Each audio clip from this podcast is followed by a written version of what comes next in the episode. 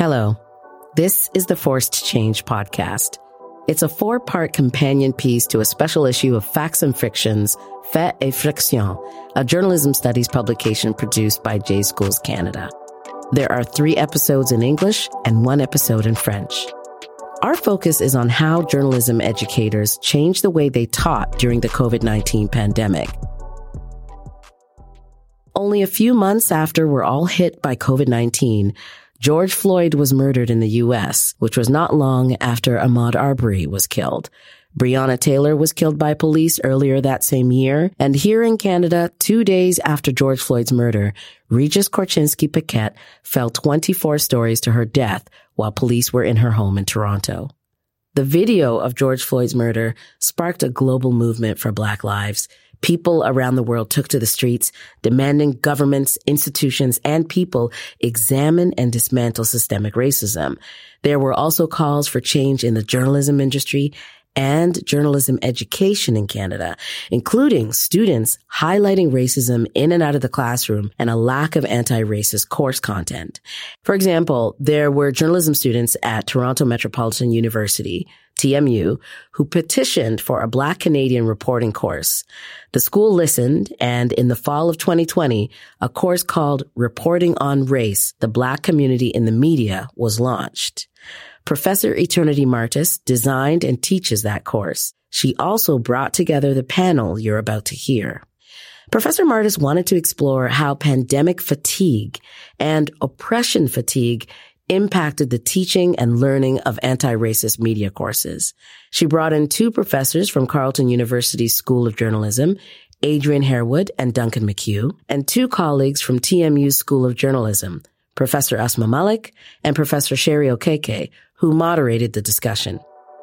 To start the conversation, Professor Okeke asked Professor Martis about her experience teaching that reporting on race course.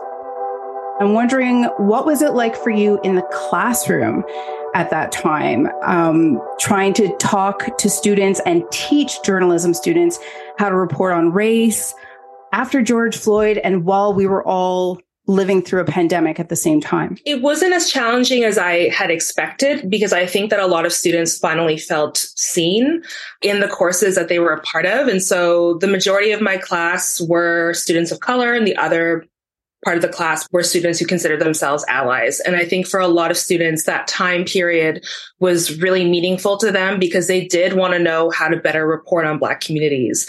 And so we had a, a, lot of discussions. We had a lot of talks. We had a lot of personal stories shared, a lot of frank talks about what it meant to be a journalist and to take on the burden um, of our industry as an industry that has caused a lot of harm to folks.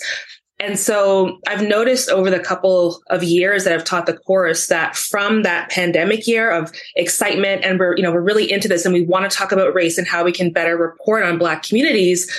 Now that we're back in person, it's kind of shifted to almost a sense of just complete fatigue I think we all thought the pandemic would be over. And we also are still at a place where Black people are being killed continuously by police. And so we're having the same kinds of conversations. And I think students are feeling a little bit conflicted. I think I've noticed that engagement isn't as high as it was in those first two years of the pandemic. And so I've kind of had to transition from, okay, pandemic learning is going to end to this is our new kind of normal, so to speak. But also there's so much still going on in terms of not getting justice for Black people. So how do I then adapt the course to present day? And that's what we really want to dig into here because everyone in this virtual room is having these challenging conversations and trying to teach new approaches, anti-oppressive practices in journalism to students. So I'd like to open it up to hear about the challenges our other colleagues have faced during this time. And I'd love to start with Duncan. If I see a challenge during this period, during the pandemic and onward, it's been that since George Floyd, students have been hungry for change when it comes to racism, when it comes to diversity, wanting to see these kinds of changes in our curriculum, in our staff, in our approaches as journalism schools. And the struggle has been for the journalism schools to react to that speed of change. Unfortunately, whether it's hiring, whether it's curriculum, the journalism schools have not been able to respond to the calls for change that we're hearing from students. And so that's where I see the challenge has existed for the past couple of years is the processes within our institutions. Well, we hear lots of lip service with regard to the need for diversity and we work with well-meaning people who want to see some of that change. The processes within our institutions, the systemic racism within our institutions has impeded the pace of change. And that's made students uneasy and at times angry. Thank you, Duncan. Asmaa, you wanted to weigh in here. What challenges have you faced over the past few years? I just want to start with what uh, Duncan sort of touched on, which is the call from students. Our students at TMU penned an open letter identifying the need for change in this area specifically, but also in terms of as a journalism school and what they're taught, not just an industry comment, but how this school is a reflection of the industry and what needs to change. It's really important to remember this is a collaborative conversation with students. There's such a push in journalism schools for diversity in students, but they don't see it reflected in the content and in the faculty. One of the ways I addressed this challenge was that fall when I taught my critical issues course, which was on Zoom, and it was a large lecture course. I began the class by actually sharing the letter from the students and actually, you know, engaging with the ideas. And for me, it was important to open that letter to everybody and have a conversation about it and to talk about how I was going to address the issues that came up and how I was going to need their feedback in terms of how to shape the class as well as trust within the class to have these conversations. I want to go back to what you were saying about building trust because trust is essential for any of these conversations and to make any progress. And I wonder if you could share with us how do you build that trust in your classroom? It doesn't happen overnight. I, I, think that that's really important to recognize. This is just one step, uh, you know, to acknowledge, uh, you know, my own positionality, who I am, understanding that I have limitations, understanding that I'm open to learning from students is very important. I can think of a specific example in that class where I used a word that feels very everyday, but is actually very ableist. Uh, I, I student pointed it out to me and because of that, I shifted the following week's conversation to talk about ability and disability and coverage of disability issues. And I was able to bring in a guest speaker. And that to me was an example of building trust and recognizing that I have to unlearn also to teach. As the content and structure of journalism programs shifted, so did the role of educators in the classroom. Here's Professor Adrian Harewood he reflects on his relationship to the students he taught.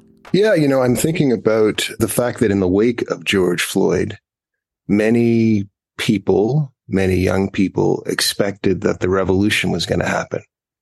Right. And I think, I think they expected that there would be transformation in every space and it didn't happen. And that's frustrating. That, and that, that can lead to a certain kind of ex- exhaustion uh, and, and it can lead to a certain kind of cynicism. I think part of our role is to try to put things into perspective and to recognize that George Floyd was a moment and it's part of a very, very long story. And that story has a past and that story has a future and that we're in the process of making that future every single day. And I think it's also important to kind of remind students and remind ourselves, not just students, because we're, we're part of this as well, that revolution is not instant coffee, right? Like revolution just doesn't happen. Like it, it takes, it's a process and, and the work that we're doing each and every day leads to, you know, the change that we want to see. So I found at times that part of my role has been to maybe motivate at times and to kind of keep students feeling hopeful or feeling a sense of possibility. I know that a number of students, uh, racialized students in one of my classes came to me and expressed a certain kind of resentment at the fact that they felt their fellow students were not as engaged and not as concerned and seemed to have a certain kind of contempt and disdain for the struggles of racialized peoples. And some have felt at times a bit alone and have felt as if there's no space for them. So I think again, part of my role has been to be present, has been to try to listen and to listen deeply. Part of my role also, though, is to encourage the students, particularly those students who are feeling discouraged, that they have a right to be there and that they need to take up space and that part of our project is to assert ourselves and to tell our stories. And it's not going to be easy. like it's, it's frustrating and it's hard, but that's part of the struggle. You know, folks have been struggling for a long, long time and that's just what we do. How do you keep that hope going while knowing that the struggle is a long one? Well, part of it is just reminding us where we are. You know, my, my parents were, were journalists, I guess, in the 1970s. They, they worked for the main black newspaper in Canada. And that was a time when black journalists of their ilk couldn't get jobs. like the fact is, there were all kinds of very, very talented people, very, very talented, much more talented than me, you know, much more talented than many people in our generation who were not able to make space for themselves. But thanks to their sacrifice, thanks to the sacrifices those people in the 60s and 70s, I'm here. You know, I'm here and other people are here. Shari, you're here. Eternity, you're here. Asmaa, you're here. Duncan, you're. Like we're here. Right. So that suggests that some things can change. And it's not that everything is great, you know, and everything is groovy. I know you young people don't know that term groovy. That's, that's a term we used to use like in the early eighties, you know, but not everything is groovy. Right. But we're here and we can make something new right? And we can create the future that we want to see. So again, I think sometimes just referencing history can help. Thank you. I want to get eternity to weigh in here.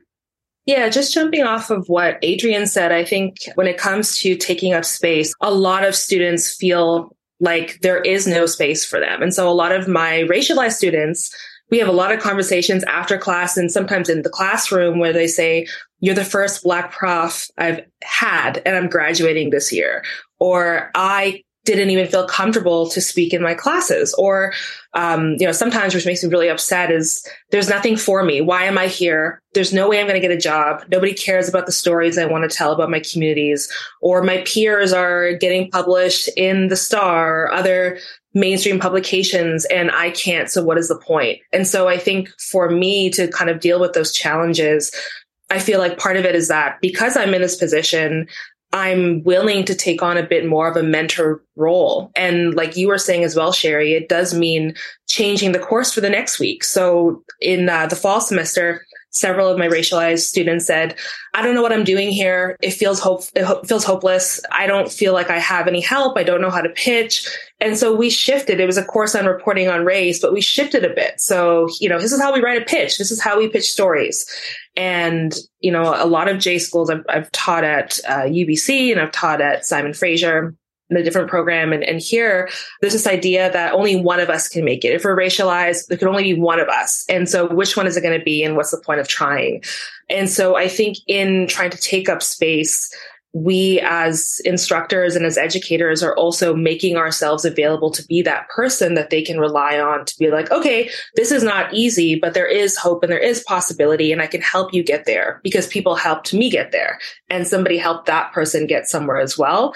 And so it becomes this bigger network of support that we're trying to do. We're educators, but we're also mentors. and We're also offering the hope and the possibility because we are in these positions to do so.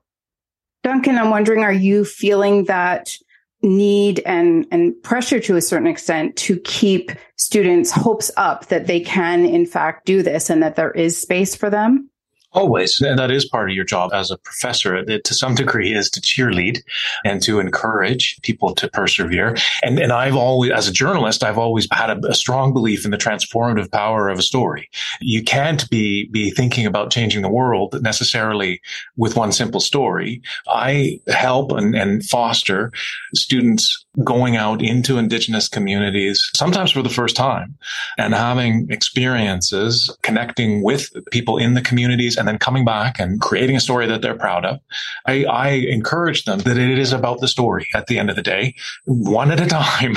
It's one story at a time and, and change is uh, in terms of larger systemic change when it comes to racism is the same. It's one story at a time. And, and, um, that's, that's what you have to, uh, lean into in, in some ways. I have found that a lot of the cheerleading actually happens even outside of class time, outside of class hours. It happens when I least expect it, you know, and I, I get an email from a student or someone's in my office in a bit of a crisis. And then we're working through and it almost feels more critical in that moment, even than in the class. I'm wondering, have any of you felt that in trying to teach you know, new practices in journalism, anti-racist practices in journalism, that it uncovers a lot of emotion from your students. Before you hear Professor Malik's answer here, it's important for you to know that she is Muslim and she's about to talk about a very tense conversation on who gets labeled as a terrorist in a news story or a headline. It was painful for her because of the rise in Islamophobia after the Quebec City mosque shooting attack by a single gunman in 2017, which was one of the deadliest mass shootings in Canadian history. Yeah, I, I definitely feel that, you know, it, it's hard to not talk about these things with emotion. I've had conversations that students have been, that have been very emotional and students are brave to bring it up in public spaces. So, um, emotions can be very challenging, my own included like you know a conversation about terrorism where a student says well they are terrorists. And I, am you know i feel connected to to this you know that's why they're called terrorists. But and you know it can be hard to separate that as an educator when you're talking about something that connects you and you feel that you're being challenged or you feel that there's something connected to your own identity that comes up. Balancing that is kind of the magic in some ways the challenge of teaching really at the end of the day Absolutely. I mean, we can't deny that there's a, a, weight that we carry as racialized professors in terms of the material that we're trying to teach, and we're not disconnected from it. As the conversation went on, one thing that came up was how teaching overlaps with caring for students. So Professor Okeke put the question to the panel directly. In your experience in the classroom, in your departments, how much space is there for care in journalism education? You know, I'd probably turn that question around and I would say, what is journalism education without care? Right? I what like is that. It? I like what, that. What, what, what, what is education without care? Care is implicit. It has to be at the center of everything we do. And so if our project is about developing human beings, right, and allowing human beings to realize their full potential, well, the only way in which human beings realize their full potential is if they are cared for. And if they are in it, and they, if they belong, as Asmaa was saying, if they belong to a community of care, right? Like everything I think has to be grounded in care. Like care is about the kind of relationships that we're trying to cultivate. Care is, is just the way in which we approach our work. Care is, is how we treat people, people that we're interviewing. Care is what the whole thing like that's what human beings are like that's the whole project right? The whole project is care. So if we don't have care then what do we have? I agree with you and it's certainly an emphasis in my courses and i'm sure in everyone in this room in your courses. I'm just wondering how widespread is it? How how well, I'm not contradicting you, Shari. Like I, like no, no, no. I'm just wondering no, how established. Yeah. What's your sense of how much space care takes up currently in curriculum um, across J schools? Eternity. Yeah, I, I, think to Adrian's point, it's um, what we're doing requires so much care, not just of the students, but of how they approach their sources. And I think that to me, that's always been missing a little bit from the practice of journalism itself in in terms of how do we bring care into the classroom i've been thinking a lot about this because the kinds of courses that we're teaching in my course we're talking about the injustices and the continued oppression of black folks across a range of identities. And especially for racialized students it's really heavy. And i can see it on their faces because by the end of the three hours they're almost slumped in their seats. And they come every week. And i i've been trying to think about what does care look like? Do i incorporate breath work into my class. And there are many studies in, in a university space that breath work can help, but that doesn't also take into account the many complex forms of trauma that some students are dealing with, right? I've thought about checking in and checking out. Is there room for that? And I, I think that there should be. The care is sometimes more important than the content and the content can sometimes wait. I love that idea of checking in and checking out. So I've I've been doing the checking in, but I hadn't thought of doing the checking out. Uh, one thing I try to do in my class is I tell them right out of the gates that if they need to get up and leave, they're welcome to leave and come back, and I will find a way to help them grasp whatever material they missed in a way that is safe for them. Uh, because I just tell them, you know, we all have difficult days and some, some material might be harder to handle on one day than another day. So that's how I'm trying to do it, but I'm eager to learn from the rest of you and how you're doing it. Asmaa? To the point about how to give students the options to give them as much you know control as you can while still being the professor is kind of key. And you know to not make everything mandatory to not make all the readings mandatory to be able to give them opportunities to pick and choose what they you know what they connect with and talk about i think is really important. Like that's kind of a way of giving students that autonomy I think I think care manifests itself in all kinds of ways. I think care manifests itself in how we mark, right? It manifests itself in how we give feedback. It manifests itself in how we listen. Care manifests itself in the fact that students know that you're not just their professor for the time that you're teaching them, right? But you're their professor for this year and next year and the following years and that you'll always be there right? Like that's, that's a way in which care kind of informs practice. So I think care is really, it's everything. I think that's something, that kind of practice is something to strive for. And it doesn't have to be this kind of new agey thing. you know, it's the real stuff of teaching. Like that's what teaching and living is about, I think. Adrian, can you expand a bit on what you were saying in terms of marking and feedback?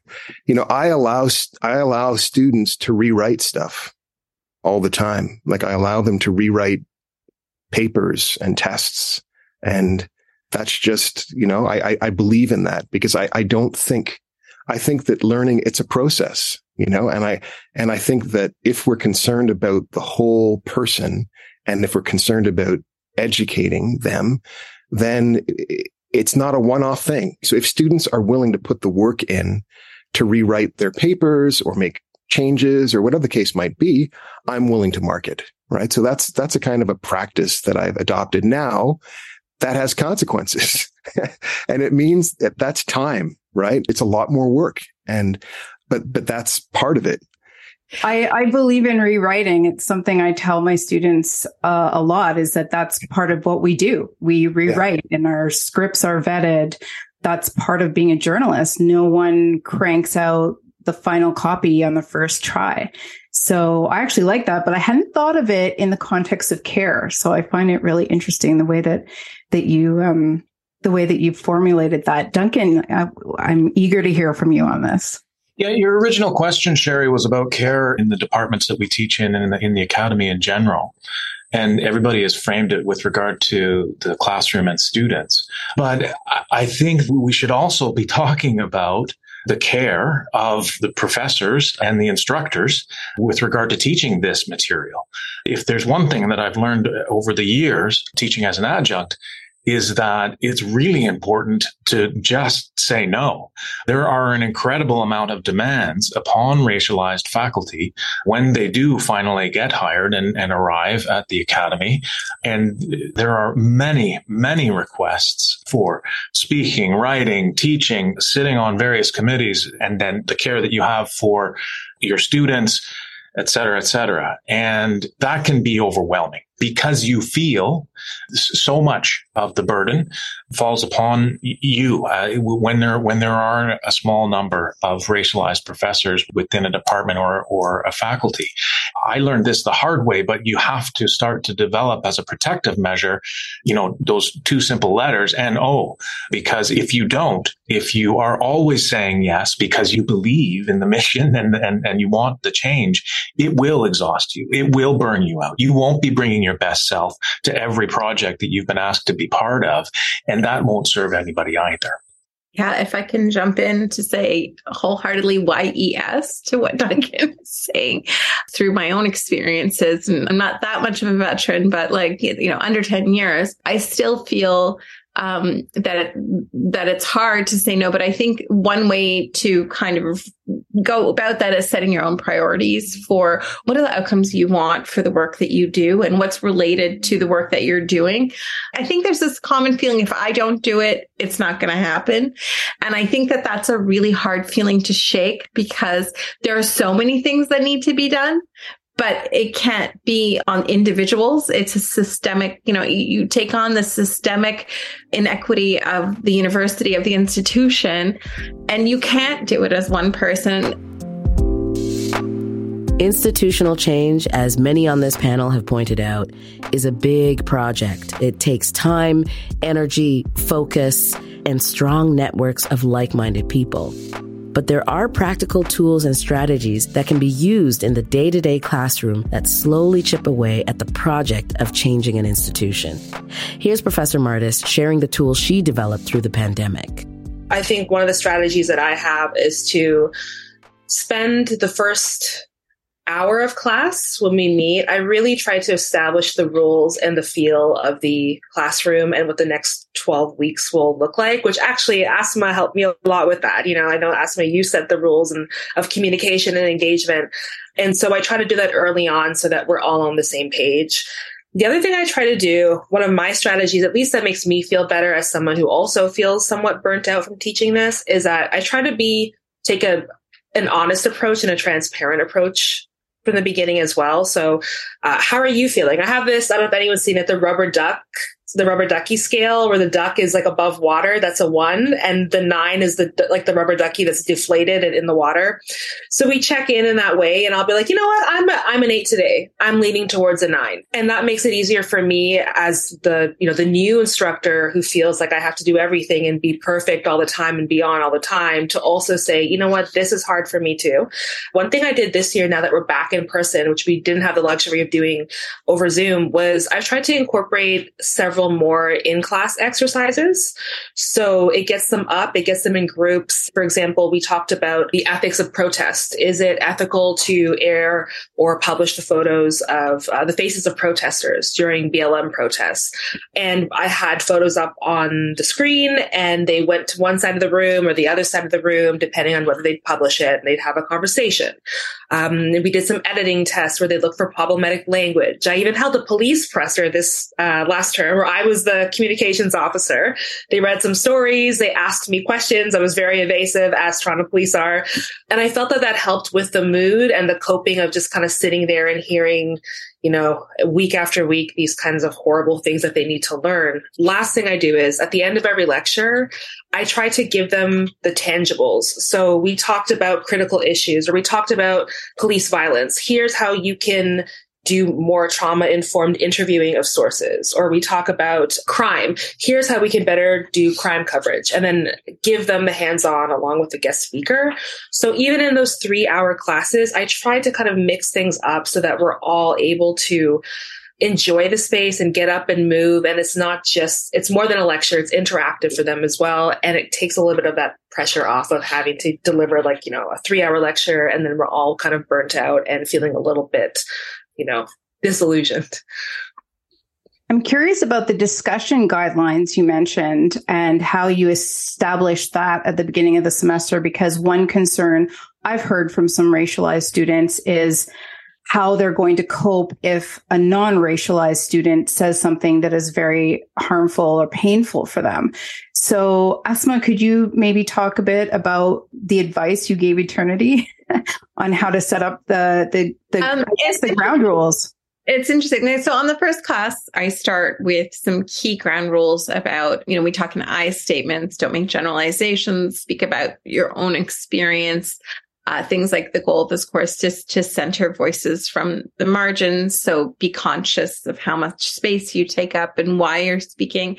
That said, there are people who speak when everyone is quiet and regularly and you still need them. So how do you do that dance in discussion? But then I ask them in groups to come up with their own guidelines for how they would like to be recognized and treated in the classroom. And often it's very much related to guidelines that I already have.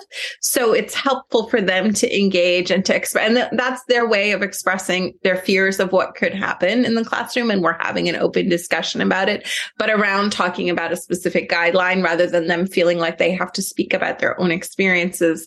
And so, you know, for example, one that I remember and is hard for me is don't call on people in the class. That comes up every year where students say, don't call on me if my hand isn't up. Like, I don't want to be on the spot. I don't want to be tested in that way. And it comes up in different kind of forms, but then I respect that.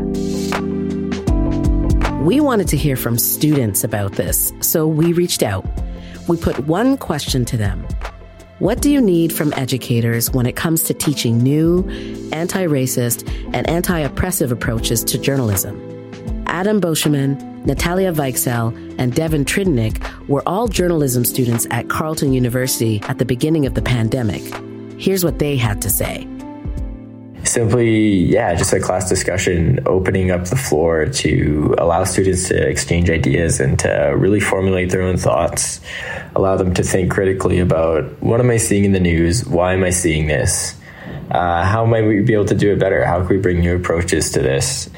Something that I would really like to see from educators when it comes to teaching these kinds of topics is providing a space for discussion.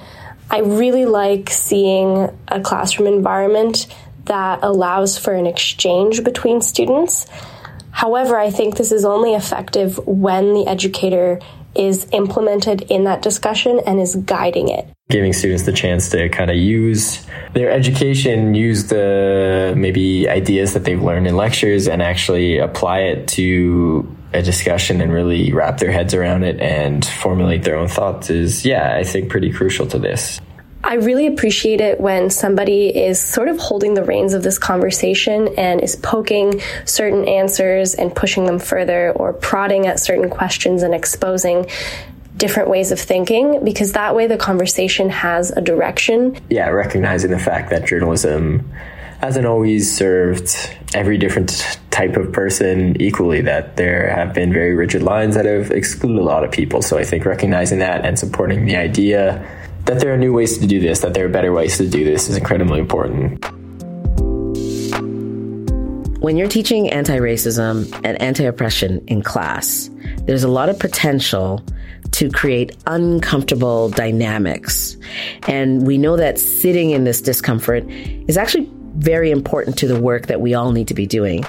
But educators have a role, a very important role in facilitating a space that feels safe for everyone to contribute. Professor Okeke asked the panel how they actually do that in their classrooms.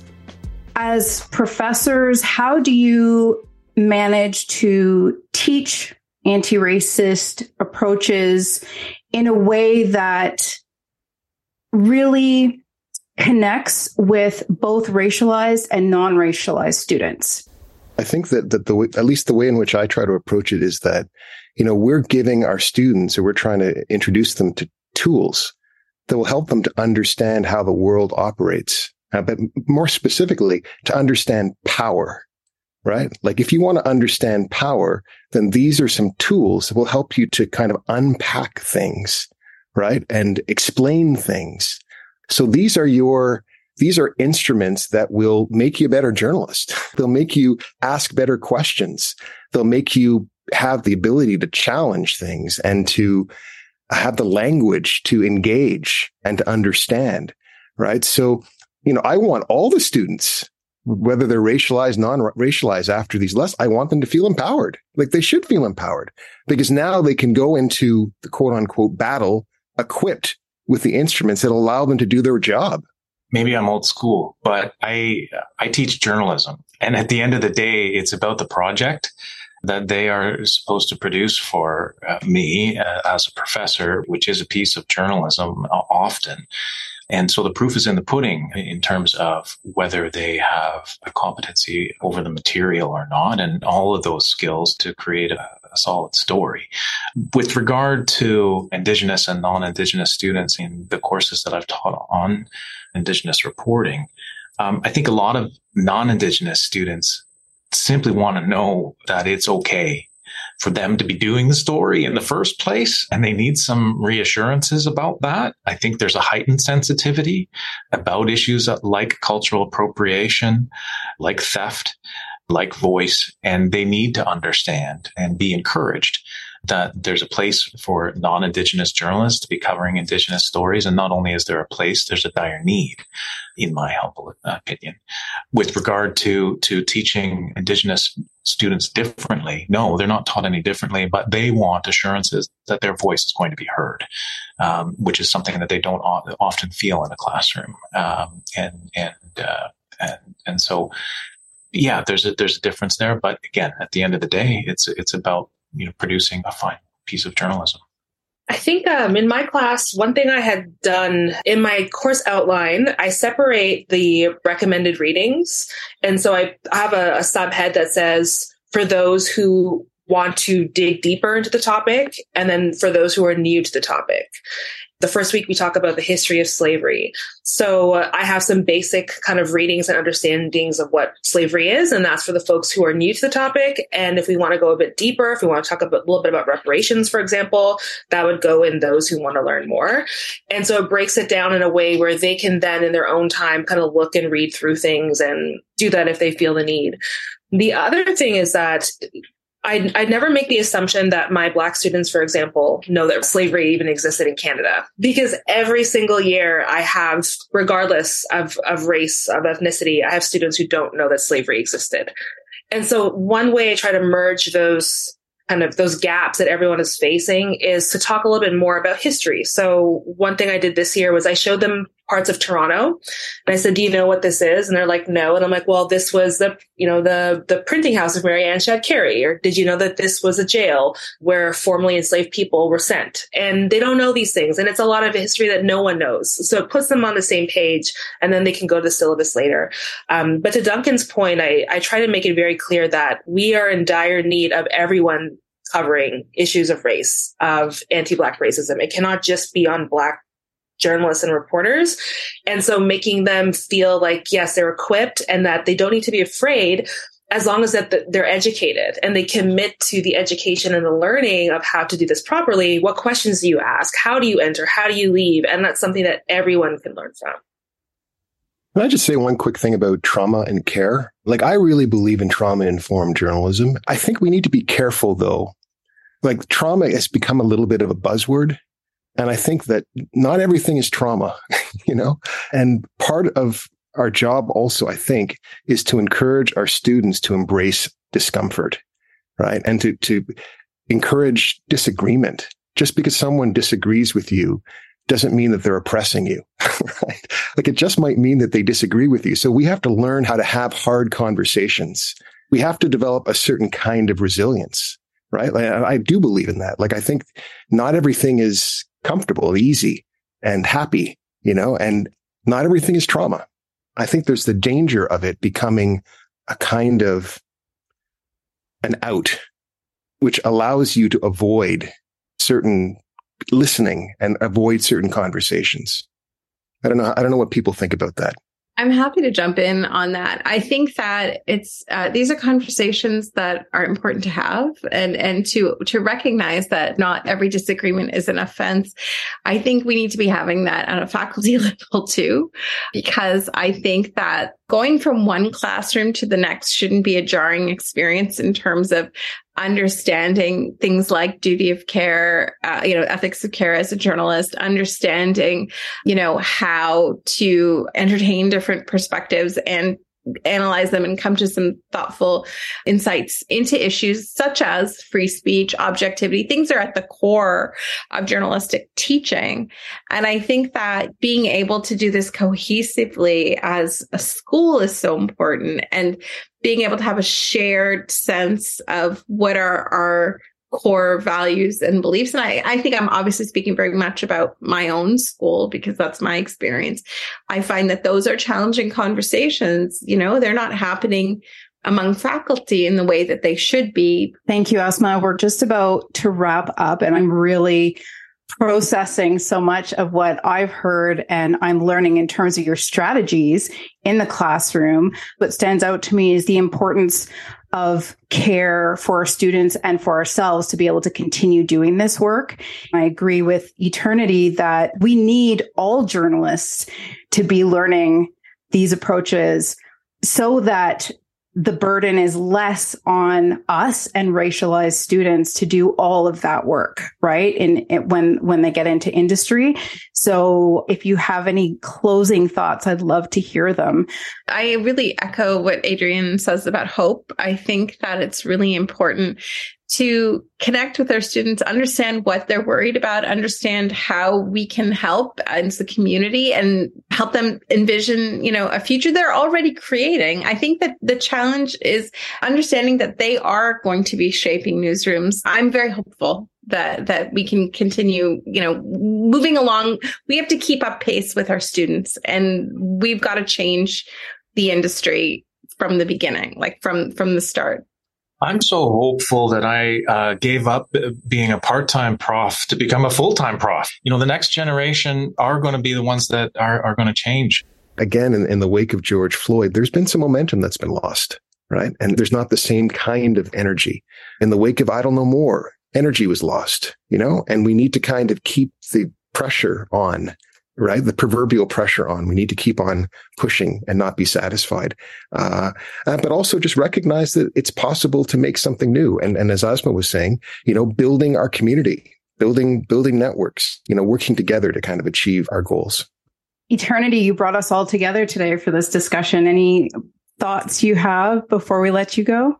to pull a little research, um, the Pew Research Center has been monitoring the positive coverage of BLM and found that from 2020 onward, journalist coverage of BLM, now that it's framed in a more positive way, has actually shifted public perception of Black people in America and regardless of race. Um, and so that is a big accomplishment. And so, you know, little by little, we build and we build, and then we get to a point where we have completely shifted a perception of a group of people that historically has been negative. And I think that speaks to the work that we're all doing as educators, as journalists here, um, that our students are doing. And it has declined slightly, as most things do. You have a big movement and things slow down, but not by much. And I think that that's where we're at. I think this is a sign that what we're doing matters. It's changed things. We've kind of turned a bit of a a corner. In that same vein, we're also playing a role for each other. There's a lasting role that we all have here with each other, right? We have this network of people. We all call on each other for various things. And I think that's also important too. And so in this conversation, we're also I feel very fortunate that we're all on this panel together. We all know each other because when we're all together and we have a support, we also can go into our classrooms and feel better supported, regardless of what university we're at. It's slow, but I think we're making really good progress. And what a great place to end. Eternity put it so well. Little by little, we build. We build by sharing strategies, sharing ideas, and by sharing spaces with each other, even when it's uncomfortable. And that is it from us. This was the last episode of the Forced Change podcast. Et un balado en français existe. Des étudiantes et des étudiants y font entendre leur voix. Ils décrivent de quelle façon la pandémie a brouillé leur formation en journalisme et comment ils se sont débrouillés. Christiana Alexiou nous amène dans ses réflexions sur une pédagogie empathique et gentille. Chantal Francoeur est à l'animation. Forced Change is produced by journalism students at Carleton University and Université du Québec à Montréal. It was made for the journal Facts and Frictions, Fait et Frictions, and is also part of a research project led by Trish Audette Longo, Chantal Francoeur, Christine Crowther, Shenaz Kermalli, and myself, Nana aba Duncan. Facts and Friction's mission is to promote diversity of discourse on emerging issues and controversies in journalism and journalism education. It's published by J Schools Canada, Canada's national organization for post-secondary journalism programs. Forced Change, the podcast and special issue were made possible thanks to funding and support from the Social Sciences and Humanities Research Council of Canada, Carleton University's Future Learning Lab, J Schools Canada, and Carleton School of Journalism and Communication, Faculty of Public Affairs, and the Office of the Vice President.